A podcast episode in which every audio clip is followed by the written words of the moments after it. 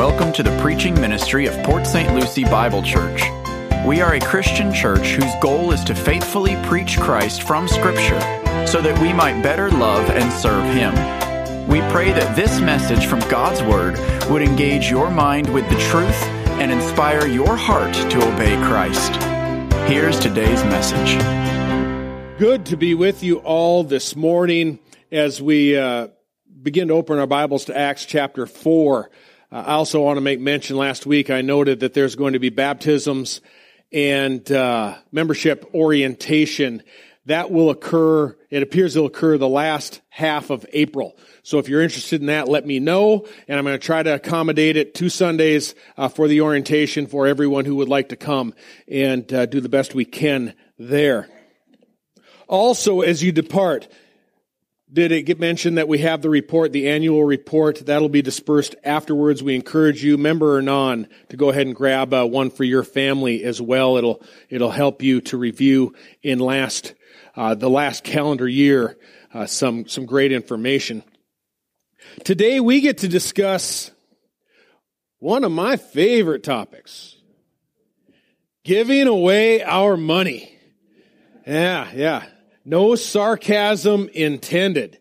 Uh, you know, Christians generally do want to give away more than we do, uh, and this passage is going to help us immensely with that today. Uh, you may find yourself by now, we're in Acts chapter 4, uh, becoming, you know, immersed in this narrative uh, of the early church, and we're gaining a sense of what the Spirit is doing amongst them, uh, inviting the Spirit to also prompt us.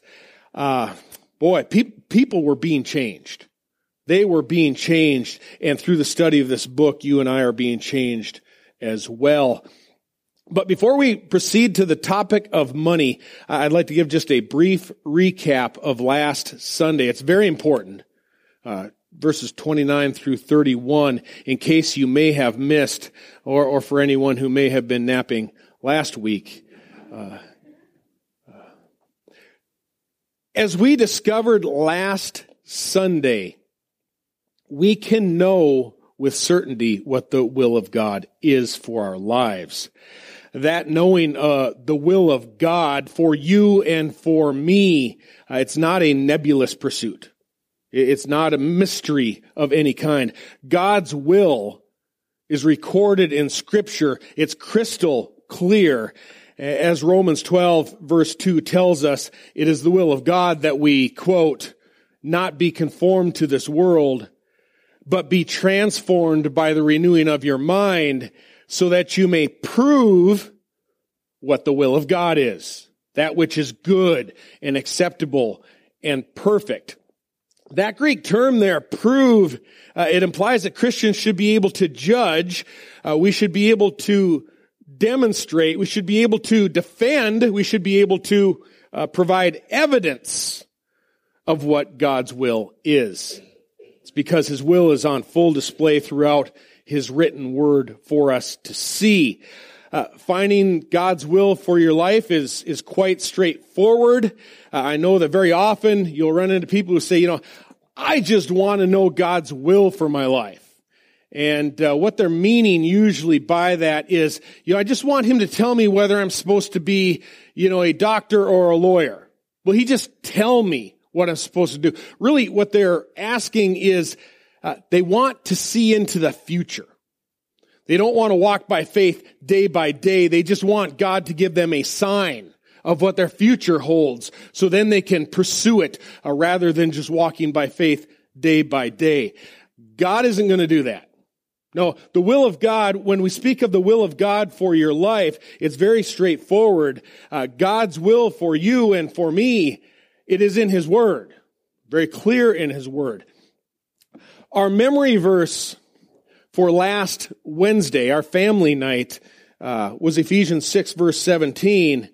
It tells us to take the helmet of salvation and the sword of the Spirit, which is the Word of God, with all prayer and petition, pray at all times in the Spirit. So take the sword of the Spirit, it's Word of God, and then pray at all times in the Spirit. So to, to pray in the Spirit is, it's to wield the sword of the Spirit, which by scriptural definition uh, is God's Word itself.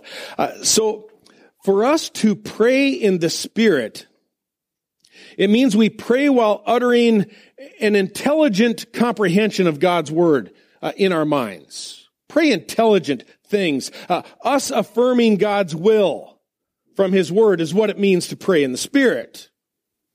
And to do that, of course, we all have to be taught the Word of God. We must learn to understand uh, the Bible, to pray rightly, and that is when we can pray in harmony with God's will, uh, as our lesson revealed last week, praying in harmony with what God's will is.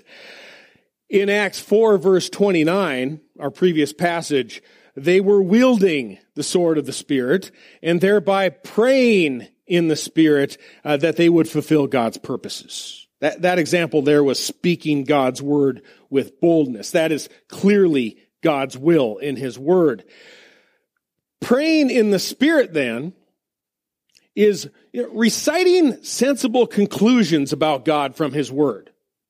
It's with an aim. It's, it's with an objective to fulfill what He's asked us to do in His word as the Lord so wills, okay?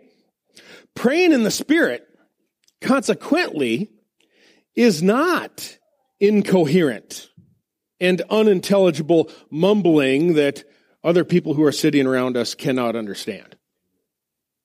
So, so in summary from last week, which taught us about being filled with the Spirit, this is very important that churches, churches know what this means to be filled with the Spirit. Uh, to be filled with the Spirit as we discovered in verse 31, is when we bring ourselves into perfect alignment with what the scriptures tell us about God. Being led by the Spirit, walking by the Spirit, praying in the Spirit, and filled with the Spirit are all phrases to describe us intelligently wielding the sword of the Spirit with an aim to act in harmony with God's Word, what the Word of God reveals. That is praying in the Spirit.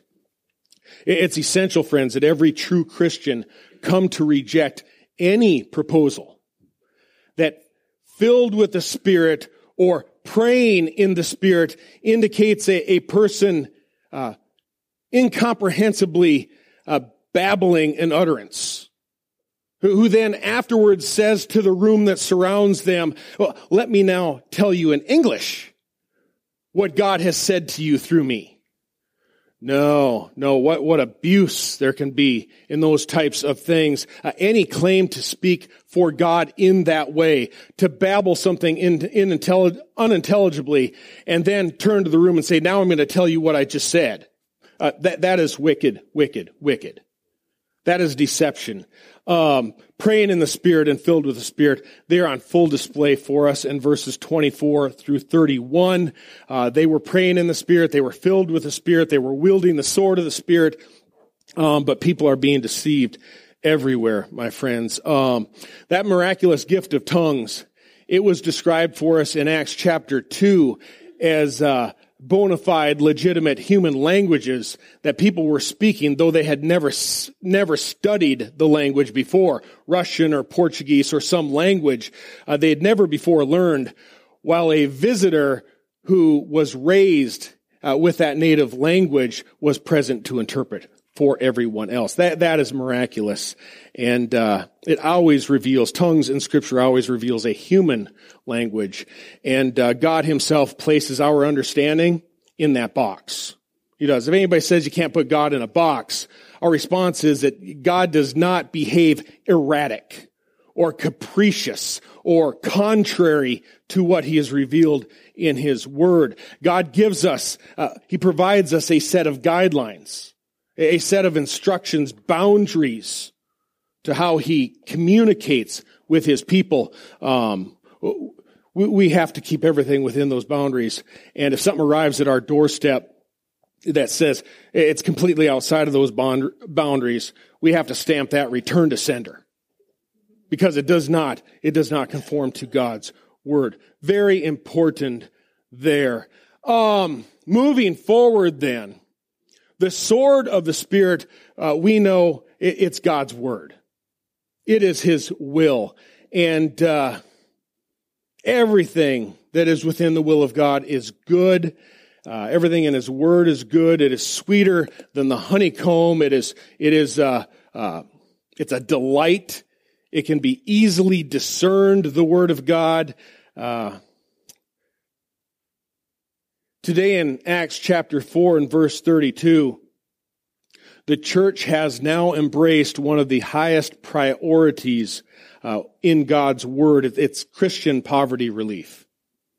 Christian poverty relief. Not just poverty in general, but compassion that is extended uh, to beloved, uh, to God's beloved people. His saints, uh, meaning other Christians who have, uh, like us, they've been redeemed by the precious blood of Christ. They belong to God now. They are His, His possession. Two crystal clear formulations of God's Word will be on display for us over the next two Sundays. Uh, first, well, using discernment, will be verses 32 through 35, Christians show compassion to other Christians. Uh, th- this is God's will. It's God's will. Next Sunday, then, verses 36 and 37, Christians shall become like Barnabas encouragers. Encouragers. Uh, these are both clearly stated in Scripture as the will of God. Don't, don't have to have any question about what God's will is for your life. Uh, these two will show us in the next two Sundays. Um, if you don't want these, these and other things like them as we talked last week, then you don't want God's will for your life. And you just want something else uh, for your life in that case. As we look to read Acts chapter 4, and this will be beginning in verse 32, Christians will be reminded that our wealth isn't handed out indiscriminately. We give with aim, we give with purpose, we give with design. We employ biblical wisdom when we extend benevolence to others. And, for example, if we are giving to an unbeliever, uh, we always include the gospel always include the, uh, the gospel when we give to an unbeliever. Uh, but the bulk of our benevolent giving, not all, not all, uh, but a notable scriptural emphasis is to prioritize poverty relief toward Christians. We should be very excited to do this. Very excited to do this. I've titled today's message, Money Follows ministry. Uh, I love this. I love this. Verse 32 of Acts chapter 4. And the congregation of those who believed were of one heart and soul, uh, and not one of them claimed that anything belonged to him was his own, but all things were common property to them. And with great power, the apostles were giving testimony to the resurrection of the Lord Jesus. Abundance grace was upon them all. For there was not a needy person among them, for all who were owners of land and or houses would sell them and bring the proceeds of the sales and lay them at the apostles' feet, and they would be distributed to each as any had need. So, just as we saw described by our earlier scripture reading, when a collection was taken, the distribution of poverty relief was directed toward impoverished saints. That, that means Christians, to other Christians. Um, some might ask, some might ask like, you know, shouldn't these apostles, shouldn't they have, you know, taken the money and just distributed amongst unbelievers? You know, maybe buy some votes for Jesus. Make people feel warm about it. You know, if we give them a Walmart gift card, uh, you know, maybe that'll prime the pump. Maybe prime the pump, get it going, so so that that maybe later at another time they might be open to the gospel. You wouldn't you wouldn't you you wouldn't believe how much ministry gets done in that way. No, you, you, you never see that approach by the apostle Paul. or, or by the apostles. People's hearts, we've studied this already in Acts, people's hearts are opened exclusively by the Word of God. Exclusively at the preaching of the Word of God. The gospel is the power unto salvation. Uh, always what prompts the heart by the Holy Spirit to be regenerated and believe. Uh, you could give a spiritually dead person a million dollars with a promise that they want to show up uh, at church next Sunday. And uh, just so you know, here's a million dollars, just so you know Jesus loves you, and they'll still never show up in church. It's not in their heart. They don't belong to Christ. No, we, we give the unsaved people the gospel first. The gospel always prioritized.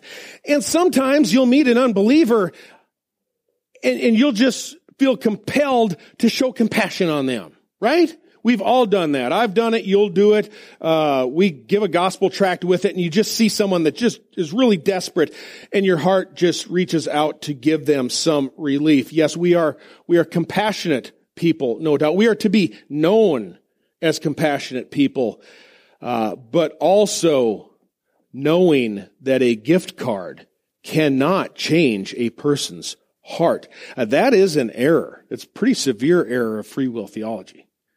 That if we just be nice to people, if we just be a little more polite, it'll warm them to Jesus and, and they'll just decide to be like us someday.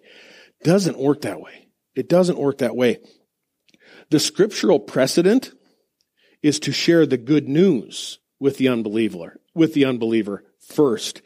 And of those who accept Christ, they are baptized by the Holy Spirit spiritually into the body of Christ. Uh, they become then our special object of affection. Christians with one another, our special object of affection, uh, because we recognize that they are God's precious saints.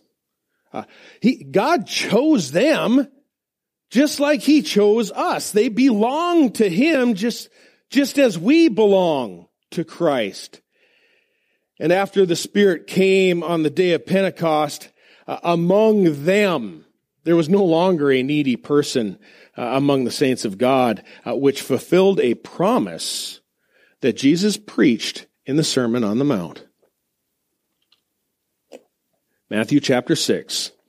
Do not worry then what we will eat or what we will drink or what we will wear for clothing. For your heavenly Father knows that you need all these things, but seek first his kingdom and his righteousness, and all these things will be added unto you. Seek first God's kingdom, uh, which in this age is manifest uh, in the church, in the body of Christ. And Jesus suggests, you know, sheep graze together. They, they, in my pasture, he, he's suggesting that you will see that my people take care of my people. And at the final judgment in Matthew chapter 25, the, the Lord there is going to say to his beloved sheep, his beloved sheep, to, to whom he has shown his love uh, even from the foundation of the world. He says, I was hungry and you gave me something to eat. I was thirsty and you gave me something to drink. I was a stranger and you invited me in. Naked and you clothed me. I was sick and you visited me. I was in prison. He's in prison for preaching the gospel is what that means there. I was in prison. You weren't ashamed. You came to me. Folks, this is speaking of other sheep, other Christians. How do we know? Well, Jesus says, to the extent that you did it to one of these brothers of mine, even to the least of them, you did it to me. Jesus at the final judgment saying, you treated my body well. These brethren of mine, these brothers of mine.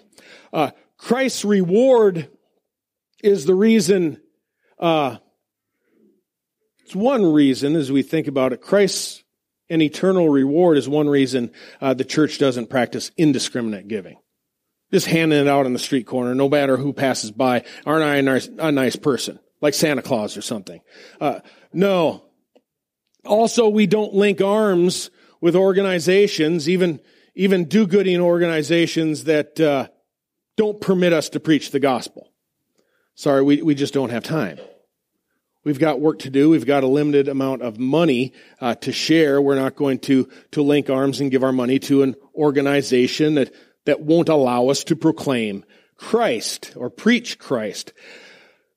The church didn't prioritize giving to people who expressed no desire to know Christ uh, or to join, you know, the good shepherd's flock in the good shepherd's pasture. And as I said, we we have a, I don't know, maybe you don't. I, I we have a I have a limited amount of resources. It's limited. There's only so much uh, money that Christians have, uh, and for this reason, they are prioritized to relieve the suffering of impoverished saints of God who dwell among us and who worship alongside of us in the pew each Sunday. Poverty relief supplies those basic human essentials that Jesus promised that God our Father will provide. He says, don't worry. Don't worry about what you'll eat or what you will wear. You know, do you think of that, at that statement that Jesus was just su- suggesting to the church, uh, just wait for, just wait for it to fall out of the sky? It'll just appear and fall out of the sky. Sometimes it seems that way when you're on a missions but not literally. No, um, Jesus was rather um, suggesting that his Father, by his Spirit, would supply poor Christians with food and covering through other Christians. Through other Christians. This is God's will. This, this is God's will for us and for your life. James 2 and verse 15, speaking of Christians, referring to Christians, says, if a brother or sister, they're Christians, if a brother or sister is without clothing and in need of daily food, and one of you says to them, go in peace, be warm and be filled, and yet you do not give them what is necessary for their body, what use is that? Likewise, 1 John 3 and verse 14, the apostle John writes, we know that we have passed out of death into life because we love the brethren. The brethren. Um, and we know love by this, that he laid down his life for us, and we ought to lay down our lives for the brethren. The brethren. But whoever has the world's goods and sees his brother in need, and closes his heart against him, how does the love of God abide in him? For, Apostle John says in chapter 4, verse 20, the one who does not love his brother whom he has seen, he cannot love God who he has not seen. Prescribed giving is within the family of God. Given to those who don't have food and covering uh, what they need for the body. Um, now we, again, I have to come back or someone's just going to be uptight. Of course, we as Christians are going to help out uh, as a good Samaritan. When we run into someone who is in a crisis, uh, we are going to intervene to the best of our ability. Uh, uh, we are absolutely going to be a good testimony to the world about the love of Christ that uh, God has shown us and be a good testimony to Christ. Uh, but what we see on display in verses 32 through 35, it's Christian poverty relief. It's love for the brethren. Commanded by God. All over the New Testament, you will find this. Love for the brethren. And it's to become our foremost priority for our planned giving. For planned giving. Um, poverty relief doesn't have to get fancy. The apostle Paul assures with food and covering, Christians shall be content. We don't need a whole lot if we have nothing, right? And Jesus assures your Father will provide these food and covering for your body. So don't worry. Don't worry, he tells his saints, I will provide them for you and uh, therefore providing basic essentials to our impoverished brothers and sisters uh, in Christ. It is a scriptural obligation of Christians, something we're obliged to do by Scripture. A brief caveat here. Paul also makes very clear in 1 Thessalonians chapter 4 that if anyone is unwilling to work, doesn't describe someone who's unable to work or handicapped or something that will help them. But Paul says of anyone who is not willing to work, uh, those Christians who are unwilling to work, they, they shall not even eat.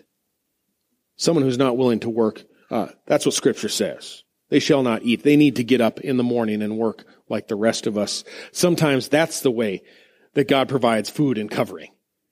Is that you wake up in the morning and go to work, right? Uh, being a freeloader would actually rob precious resources from those Christians who can't work or don't have the ability to care for themselves. So we discern there is a huge chasm between people's needs and their wants. The entitlement mentality, it just pervades our culture. But it should not discourage us from taking care of Christians who, who don't have basic human necessities. No, feeding widows is going to be our example in Acts chapter 6, giving them a daily ration of food. But uh, we remain keen to those who might cheat the charitable system. In fact, uh, if you might be tempted to take advantage of the generosity of the church, Acts chapter 5, that's coming up the next chapter, is going to, going to put a little fear in you. You shall not lie to the Holy Spirit. We will see um, there will be a great fear that comes across the whole church after the story of Ananias and Sapphira, uh, because lying to the Holy Spirit might get you carried out on a stretcher. So there's, with all this generosity we see, there's also discernment in giving and people were afraid. In fact, I wouldn't doubt, we'll see when we get there, I wouldn't doubt there's some people, man, I'll get in and get some action there. Maybe get a little free money. They see Ananias and Sapphira carried out there like, whoa, I'm good. I'm, I, am i am fine. I don't need the latest iPhone. I'm good. Thank you. Um, the early church was supplying essential needs. Essential needs, not wants. We, we won't pay your cable bill here. Because we will let Xfinity cut you off. We, we are that mean. Yeah. Yeah. No, um, our scriptural obligation is to provide basic human essentials to impoverished Christians who don't even have food or covering, uh, which makes our cable TV comparatively unimportant. Folks, it, it is those suffering Christians who are important to Christ. Those who have nothing, absolutely nothing to care for themselves. Also, before we go to application here, as we discerned back in Acts chapter 2 verse 45, I'm not going to go through that completely again. We've been through this uh, previously, just a couple chapters ago. The church wasn't practicing socialism. They weren't pooling, they weren't a commune who were pooling all their resources together so that everyone would become rich. Uh, no, these early Christians, they were also not complying with a demand from freeloaders who were unwilling to work uh, to redistribute our wealth to them because they don't want to work. Uh, no, what it describes is Christians who recognize they have more than they need and therefore they sold what they had deemed as excess in their lives so that they could share it with other Christians who had nothing in their lives. And uh, they weren't demanding a share of somebody else's wealth, but they were demanding in the spirit that I'm going to share with that other person's poverty. I want a part of their poverty because I have more than them. It wasn't about getting, this giving was not about getting more. None of the actions in our text are described as motivated by greed uh, or Christians, you know, scheming to find some way to attain more. What we see is spirit generated generosity by Christians who realize they, they could live on less. I could live on less. Yet Acts is going to reveal later that Christians still maintained their private businesses. They still had their own homes. Uh, they held private property. But to the extent that each of them was willing to part with some of their wealth, they shared things in common. In fact, they treated all their possessions as if uh, they shared them in common, as belonging in common. Uh, Actually, they were sharing them as if all their possessions belonged to Christ. That they're all His. And by this, folks, get this, by this, that church was experiencing abundant grace, we are told. Abundant grace. In verse 34, all who were owners of land should be lands, if that's correct English land are lands. That means plural. Also houses, again, plural, those who owned houses, uh, they would, recognizing that they have much more than they need, uh, they would sell them and bring the proceeds of the sales and lay them at the apostles' feet. And they would be distributed to each as any had need. You know, we know that the financial assistance described here remains very basic in scope. It's because the, the apostles who are going to become uh, overwhelmed with, with the size of the church and, and the number of people, the exponential, exponential growth that is occurring in Jerusalem, uh, they're going to dedicate this ministry to seven men who distribute to widows a daily of ration, a daily ration of food basic essentials. Uh, their needs were very basic. And Peter's Ananias, uh, exchange with Ananias is going to teach us uh, in just a couple weeks that uh, make it very clear that benevolence here was completely voluntary.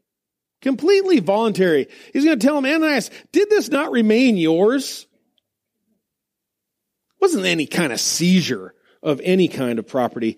Uh, uh, there is a distortion of this text. It is called liberation theology. You may have heard of it, which proclaims, you know, the Bible teaches we should make people do this. That, that the Christian faith teaches, you know, forced compliance. We need to take it from people. And uh, you may remember it's just a few years back, there was a prominent pastor in Chicago uh, who practiced this theology. And uh, he essentially declared that until America redistributes everything, uh, God should not bless America. You know what he said about America? He said God should do something else to America. Not very pleasant. Publicly saying that until until Christians demand that we do, Christians with quotes, demand this, that God should condemn America. Folks, that is not even remotely Christian. They base that on this passage. You keep your house. You keep your property as long as you so desire. All right? But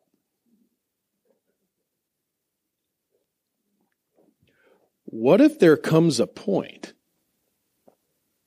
as experienced by these Christians, that you no longer want it? Because we may be asking ourselves, you know, what would prompt such irrational behavior? in Acts chapter 4. To divest oneself of possessions and properties, give all this money away. What, why would anybody do anything so irrational? And the answer is because money follows ministry. The people in their spirits, they, they were shaken. They, they were impressed. They were, they were compelled by what they saw going on in that church. They'd witnessed evangelism. There, there were people coming to faith. They've been baptized. There have been thousands of them placing their faith in Christ at one time. They were hearing the word of God being preached boldly, where they saw great power and signs and miracles and wonders uh, being performed by the apostles as they were preaching that Christ had been resurrected. Well, think about that and how it might affect your giving. We saw 3,000 people come into this church in one day. Think about how you might get out your wallet. The Spirit was moving powerfully among this, this early church in Jerusalem. The, the Spirit had been poured out on them. Everybody wanted some of the action. So I got more than I need. I want in on that. The way we should be thinking is, I got too much. I want in on the gospel. The Holy Spirit that dwelled in them prompted them to fulfill exactly what Jesus had predicted and those poorer brothers and sisters in Christ, uh, they no longer had to worry. You know, what will we eat? What will we wear? What will we drink? In addition, the donors themselves, as they gave, having faith in this same command by Christ not to worry, uh, they could give freely too. Because they didn't have to worry about their, their estates dwindling because Jesus had given them the exact same promise. You don't need to worry. So people were giving and people were sharing as any would have need. This is one of the reasons that Jesus said in basically the same breath. This is Luke chapter 12. He says, sell your possessions and give to charity. Make yourselves money belts that do not wear out, an unfailing treasure in heaven where no thief comes near, comes near or moth destroys. For your, for where your treasure is, there your heart will also be. Just the command of Christ. Very simple, straightforward will of God. And we are to recognize that there still exist today Christians, beloved of God, belonging to Christ, indwelt by the same Spirit as we have, who are praying. What will we eat? What will we drink? What will we wear? There are Christians today asking that God would fulfill this promise.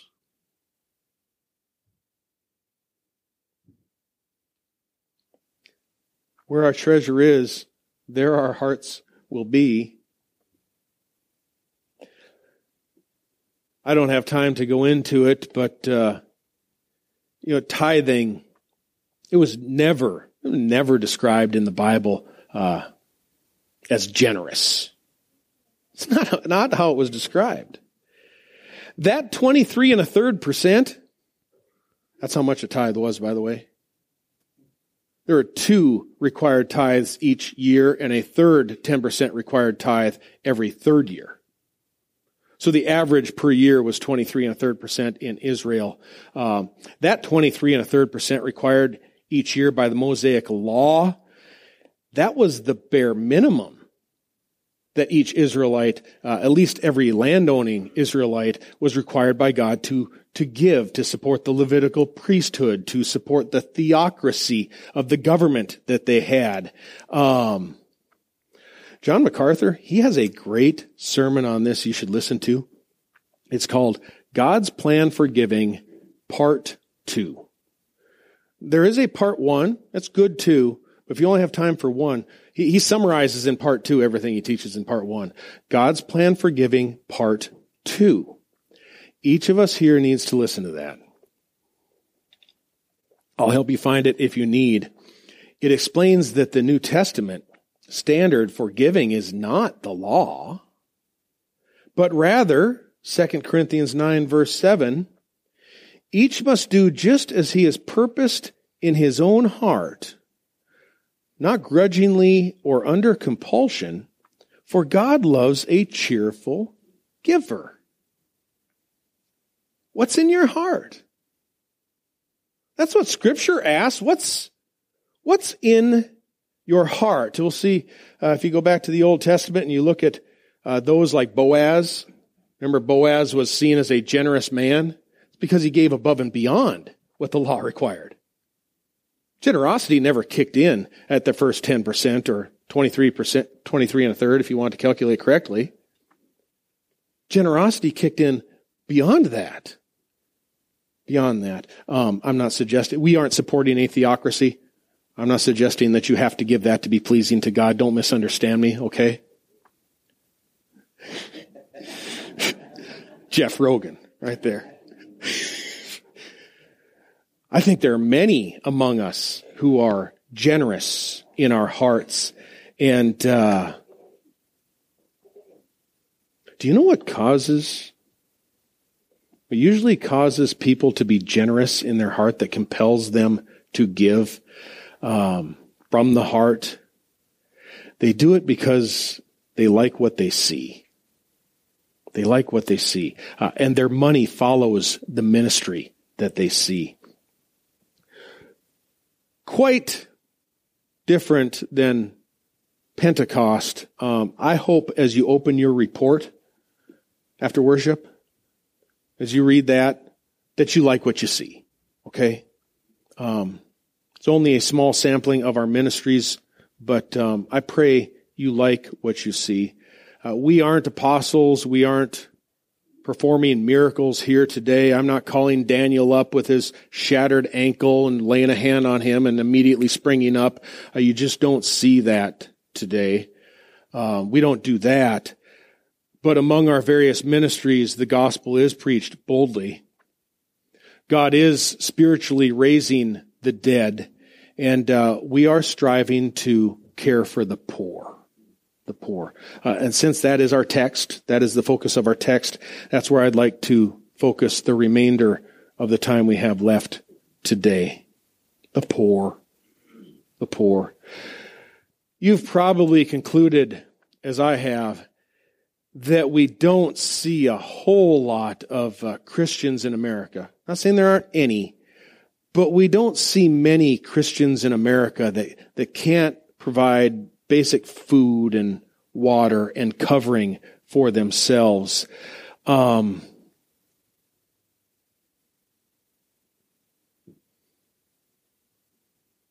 if there is, the elders here want to know about it. Right? if there is, but we don't see a whole lot of that for basic essentials uh, for life. Um, but the question arises then: How do we seek to fulfill this spirit of Acts? Acts chapter four and verses thirty-two and thirty-five. How do we fill that spirit? How do we follow through with what we see here?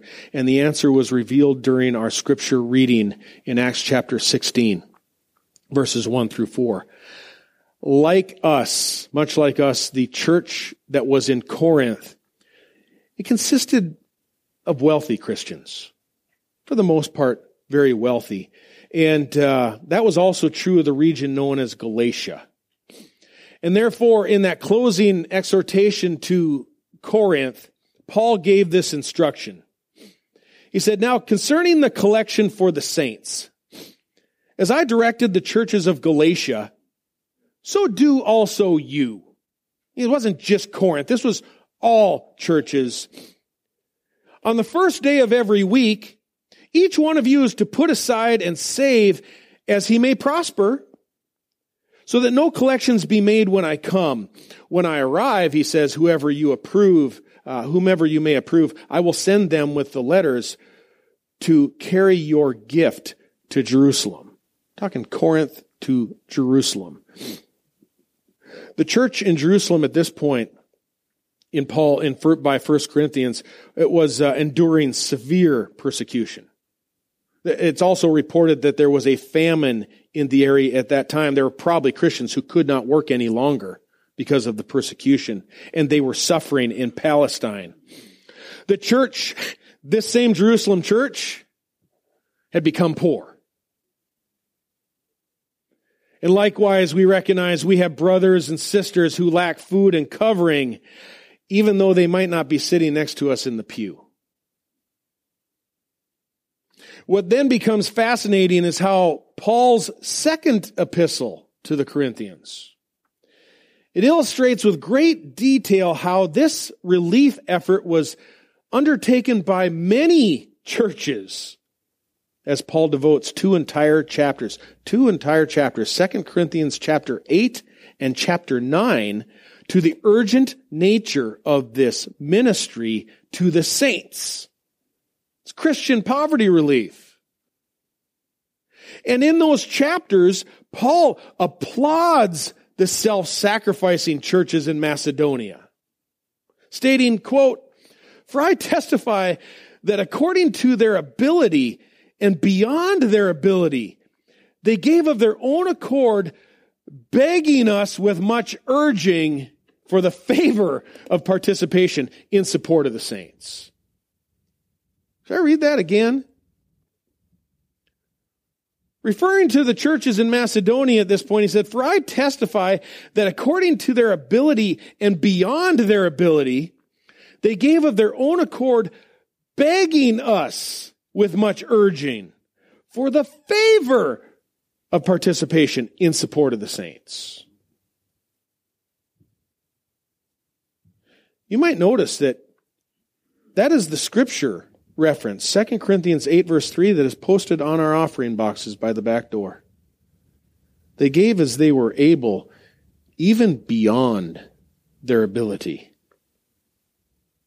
That is in recognition that we, we must prioritize when we give the collection for the saints. That we never forget that that is an essential ministry to every local church, a portion of our regular budgeted giving every week on the first day of every week. Folks, that is a mighty work of God.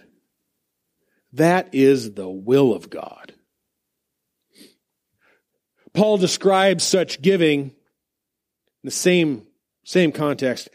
This gracious work, which has been administered by us for the glory of the Lord himself, and to show our readiness in the administration of this generous gift.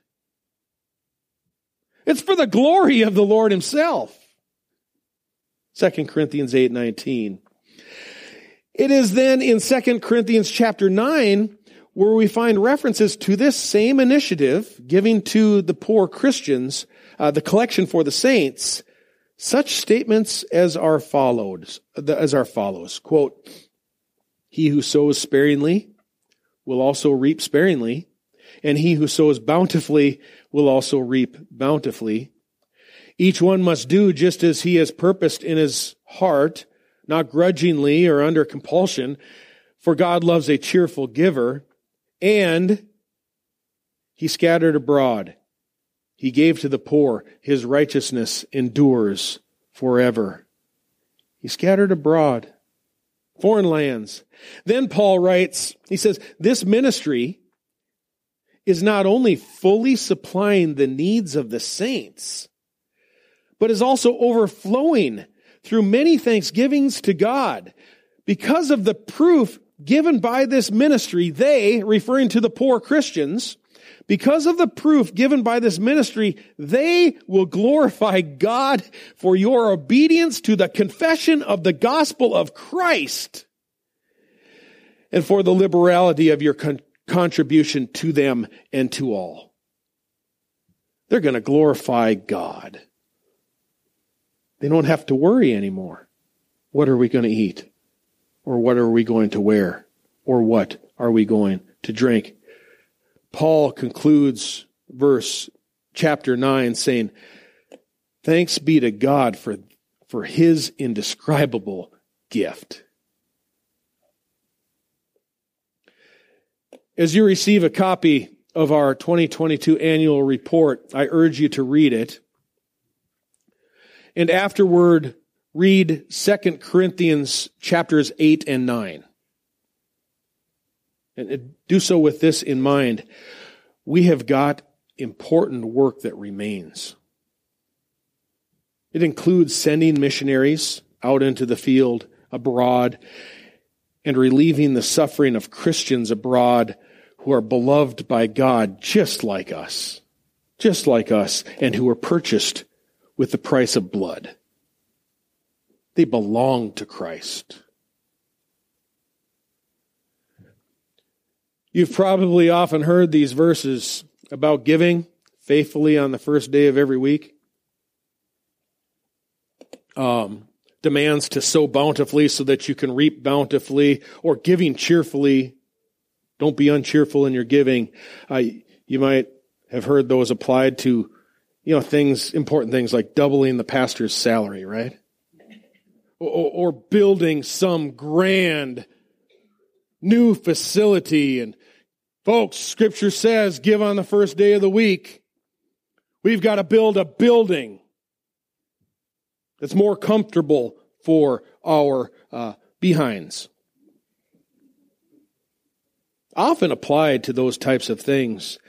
Um, but Scripture doesn't apply these particular verses toward making life more comfortable for ourselves. It's not the intent of these passages at all.